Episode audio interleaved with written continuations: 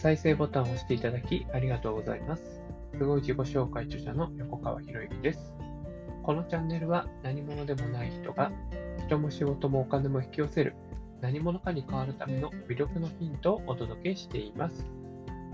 今回のヒントは、ふてぶてしさも大事。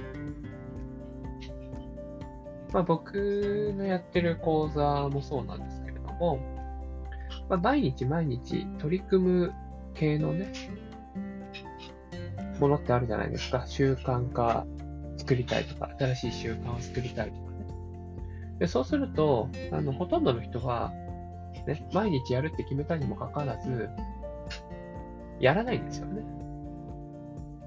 で、まあ、指導する側としては、そんなのは想定済みなんですよね。そんなのは想定済みだから、ね、だから途中で途切れた場合、もし、ね、途中で途切れた場合があったとしても、その対応策って考えてるわけですよ。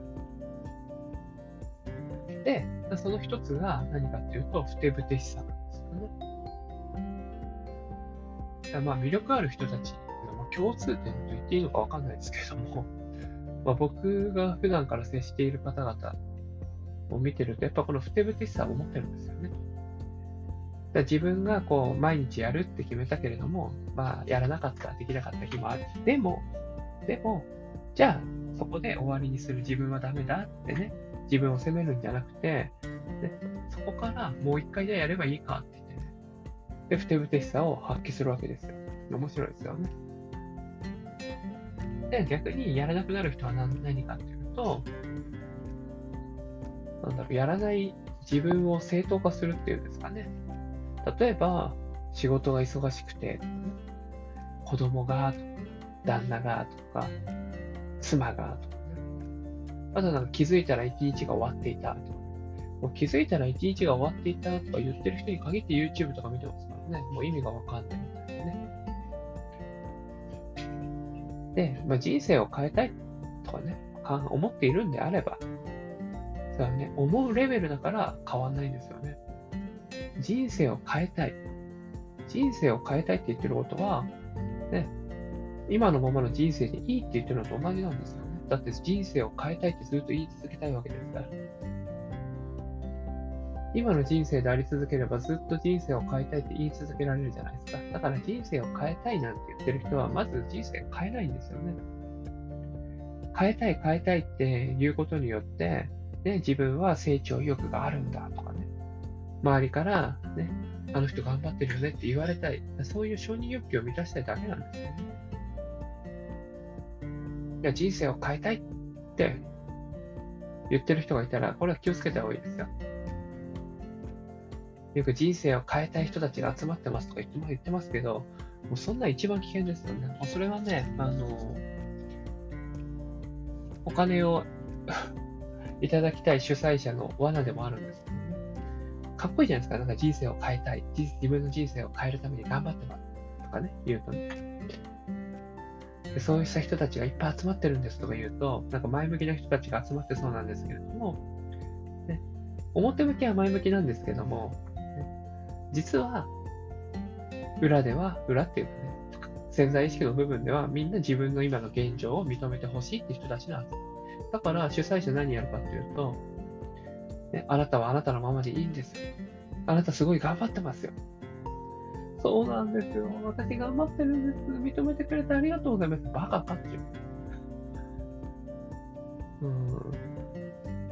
いや、本当にね、まあ、なんかそういうのたくさん見てきたんで、でもこの音声を聞いてるあなたは、本気で自分を変えよう。ね。自分を魅力的に変えていこう。何者かになろう。って決意されてると思うんですよね。であるんであれば、まず人生を変えたいという言葉は使わない。人生を変えるってで、仮に失敗したとしても、ね、何か人生を変えるための行動を始めて、で続かなかった。続けられなかった。やめてしまった。できなかった。まあ、そんな日もあるでしょう。でもそんな時には、ふてぶてしさを大事にしてください。ふてぶてしさ。確かにできなかったけど、またやればいいんだよ。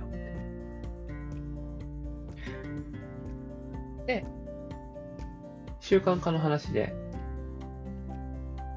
少しお話ししたいことがあるんですけれども、何かね、新しいことを始めようとすると、隙間時間でとか言う人がいるんですよね。隙間時間で。隙間時間でやろうと思っていますとかね。いやそもそもね、隙間時間っていうのは、ね、今ある予定の間に生まれるものですよね。だから、能動的、主体的に作り出せるものじゃないんですよね。自分を変えようと決意してるのに、やろうとしているのは、隙間時間でやろうとしていること。つまり、隙間時間でやろうってことは、今までの時間、予定を大事にする。今までの予定を大事にしてるってことは、今までの予定を大事にしてるってことは、自分が変わるわけないですよね。だって今の自分、これまでの自分の価値観でやろうとしてるわけですから。だからまずは、まずは15分でいいので、15分でいいので、最優先に確保する。自分を変えるための予定を最優先で確保する。例えば、この音声は、ね、このチャンネルでお届けしている音声は、まあ、長くても20分ぐらいにまとめようかなと思ってるんですけども、だいたい15分で終わるようにしています。なんで15分で終わるようにしているのかっていうと、ね、15分っていうのは、1日の1%なんですよ。1440分の1%ってだいたい14分ですね。だから1日の1%、15分ぐらいって僕は考えていて、その1%を毎日毎日着実に実践していけば、必ず人生変わるんですよ。これ僕がやってきたし、そして僕と関わってきた人たちはみんな変えてきましたね。じゃあ、その15分をいつ確保するのか。まずは自分の時間の使い方を確認しないといけないんですよね。で、これを頭の中でやっちゃう人が多いんですよね。じゃなくて、まずちゃんと図に表しましょうよと。まず書きましょうと。平日、休日、それぞれを図に表してみてください。で、最初に埋めるのは何かっていうと、通勤時間、睡眠時間、ご飯を作る時間みたいな。すでに決まっている時間をまず埋めます。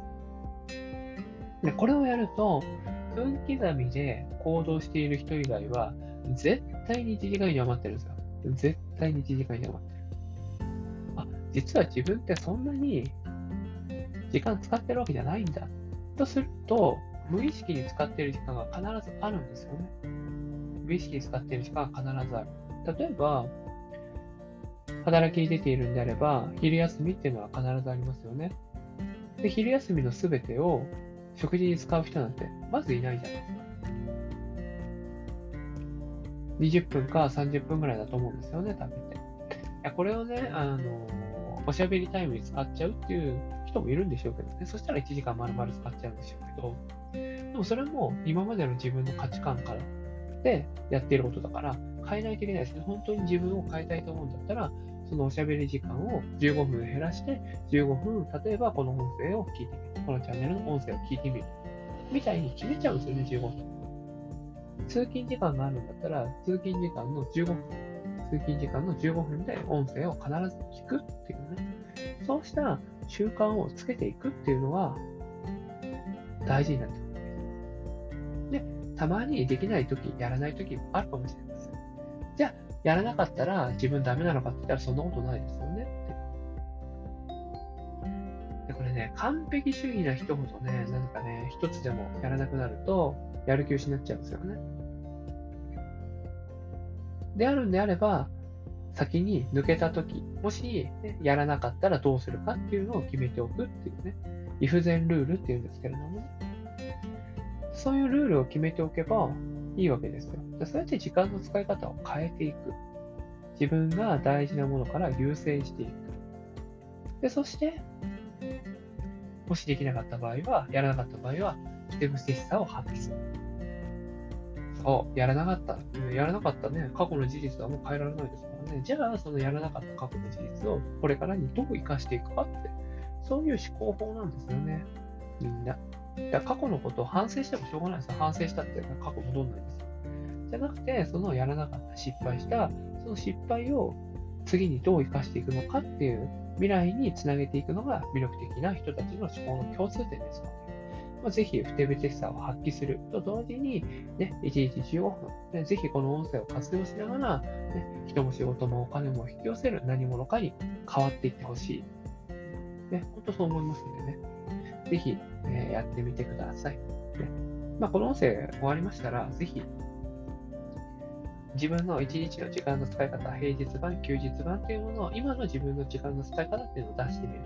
で、その上で、ねえー、本当はこうありたいっていう自分の時間の使い方を出してみる。